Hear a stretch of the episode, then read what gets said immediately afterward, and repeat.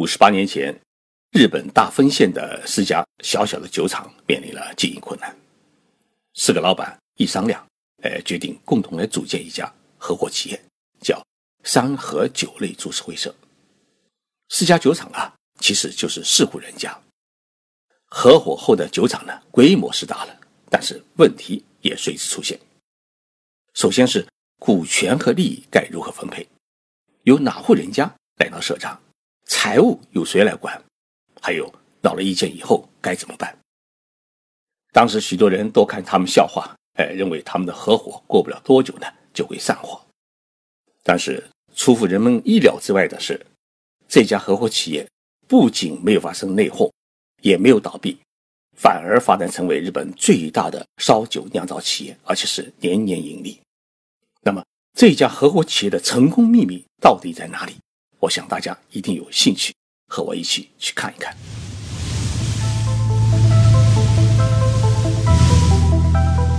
任你波涛汹涌，我自静静到来。静说日本，冷静才能说出真相。我是徐宁波，在东京给各位讲述日本故事。山河酒厂位于日本九州地区大分县的一个山号里面。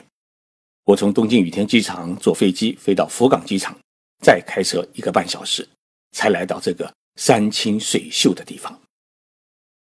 为了迎接我的到来，公司办公楼的一楼呢，特别挂了一面中国国旗，这让我感到很温暖，也很感动。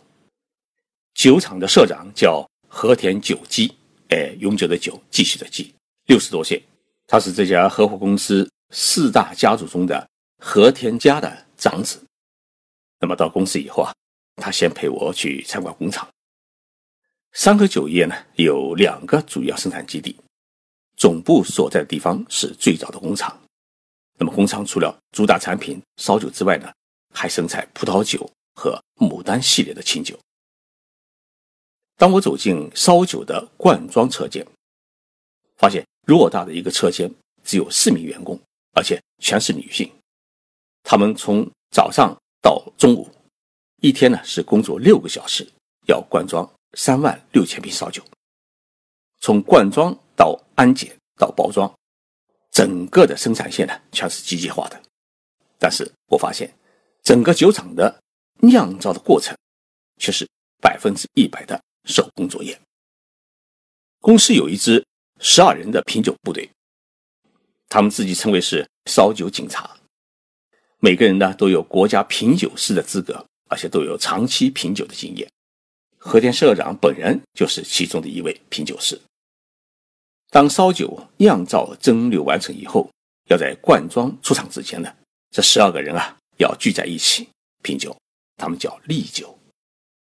先品原酒，呃，然后呢再品制成后的成品酒。酒的品质和味道是否符合工厂的最高标准？能否可以灌装出厂，全靠他们的味蕾来做判断。这十二个人啊，只有大家意志完全一致的情况之下，才可以允许这个酒啊出厂。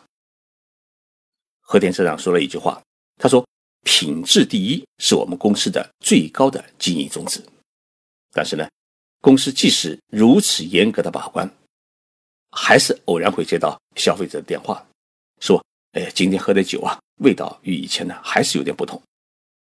和田社长接到这样电话，他总是笑。他说：“在我们社会当中啊，有许许多多喝我们山河烧酒的老客户。这些老客户啊，他的味觉有时要远远超过我们。山河烧酒之所以清丽，水是神明。山河酒的水源在哪里呢？它是位于地下三百米处。和田社长呢，特地带我去看了一下。”为了保证水源的绝对的干净纯真，公司呢把整座山买了下来，而且每一位新员工进公司的第一件事情呢，哎，就是要上山种树。山河酒厂一年生产的烧酒呢是一亿两千万瓶，营业额达到了五百亿日元，而且利润呢也高达八十亿日元，利润率达到了百分之十五。山河酒厂呢已经成为日本的麒麟啤酒。朝日啤酒、三得利和彰化啤酒之后，日本第五大的酒业集团。这样一家超优良的企业却没有上市，至今还是一家家族持股经营的企业。他们认为，如果公司上市的话，吸引了别人的资本，就很难保证这家企业还能经营的如此纯真和完美。三和酒厂最初是在一九五八年成立的，刚开始成立的时候呢，是三家企业加入，因此取名叫三和，意思是三户人家要和和气气一起创业打天下。第二年呢，又加入了第四家酒厂，于是就变成了四家的合伙企业。四户人家四个老板如何来共同经营这一家企业呢？当我把这个问题啊抛给和田社长时，哎，他笑了，说：“许多人都感到不可思议。”但是我们要感谢我们的先辈，他们当初就制定了五条法则，这五条法则，保证了三和酒厂的和谐与繁荣。我在工厂的车间里面看到了这五条法则，这五条法则都有些什么内容呢？第一，公司股份平分，四个家族各持公司股份的百分之二十，没有谁多谁少。第二，四个家族各派一人参加公司董事会，公司社长由各家轮流做账，除社长之外，所有董事的工资金额和标准都是一样的。第三，每一个家族不管有多少孩子，只允许一个人呢成为公司职员，也就是说，每一个家族在公司当中啊，只能是两个人，父亲和一名孩子。第四，公司没有个人办公室，包括社长在内，所有的公司的领导层都在一个大办公室里面办公，保证一切事务的绝对公开，保证所有信息的绝对共享。第五，公司所有重大事务都是由公司董事会来集体讨论，在达成一致同意的意见之后，由社长去执行。和田当社长已经当了十三年。哎，我笑问他：“你什么时候下台？”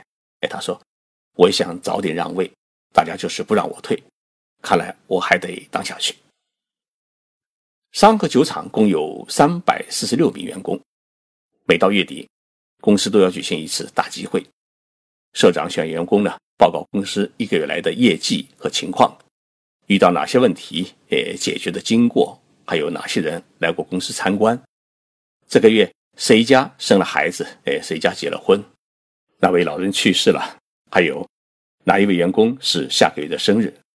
和田社长把这样的集会呢称为是家族会。他说，企业就是一个大家庭，董事会呢是这个大家庭的家长，因此四个家族啊不仅要保证企业的久盛不衰，更要保证全体员工的生活稳定和富裕。我在厂区内参观的时候啊，看到一个标语牌，上面写着这么一行字：“我们必须分享别人的快乐，也要体恤别人的痛苦。”这么多年来，三和酒厂的员工中啊，哎，有两个传奇：一是结了婚和生了孩子的女员工啊，没有一个辞职，产妇呢都有一到两年的带薪假期；二是员工当中没有一个。是因为对公司或者工作的不满而辞职。这种大家庭式的和谐团结的企业文化，呃，也许是三和酒厂近六十年来能够保持持久发展和高盈利的最大的秘密。我觉得，中国民营企业现在也面临后继无人或者发展受阻的困局，同行企业能否联合起来，像三和酒厂那样合伙经营？我觉得。只要有目标，只要有胸怀，只要有诚心，这种合伙公司在中国大地也能发展起来。三和酒厂的这五条公司的法则，也应该可以成为中国民营企业学习和参考的典范。谢谢大家收听这一期的节目，我是徐景波，我在东京。现在是日本时间凌晨一点，窗外下着小雨，日本已经开始迎来了。一年一度的梅雨时节，在这里，我和大家道一声晚安，不亚斯密。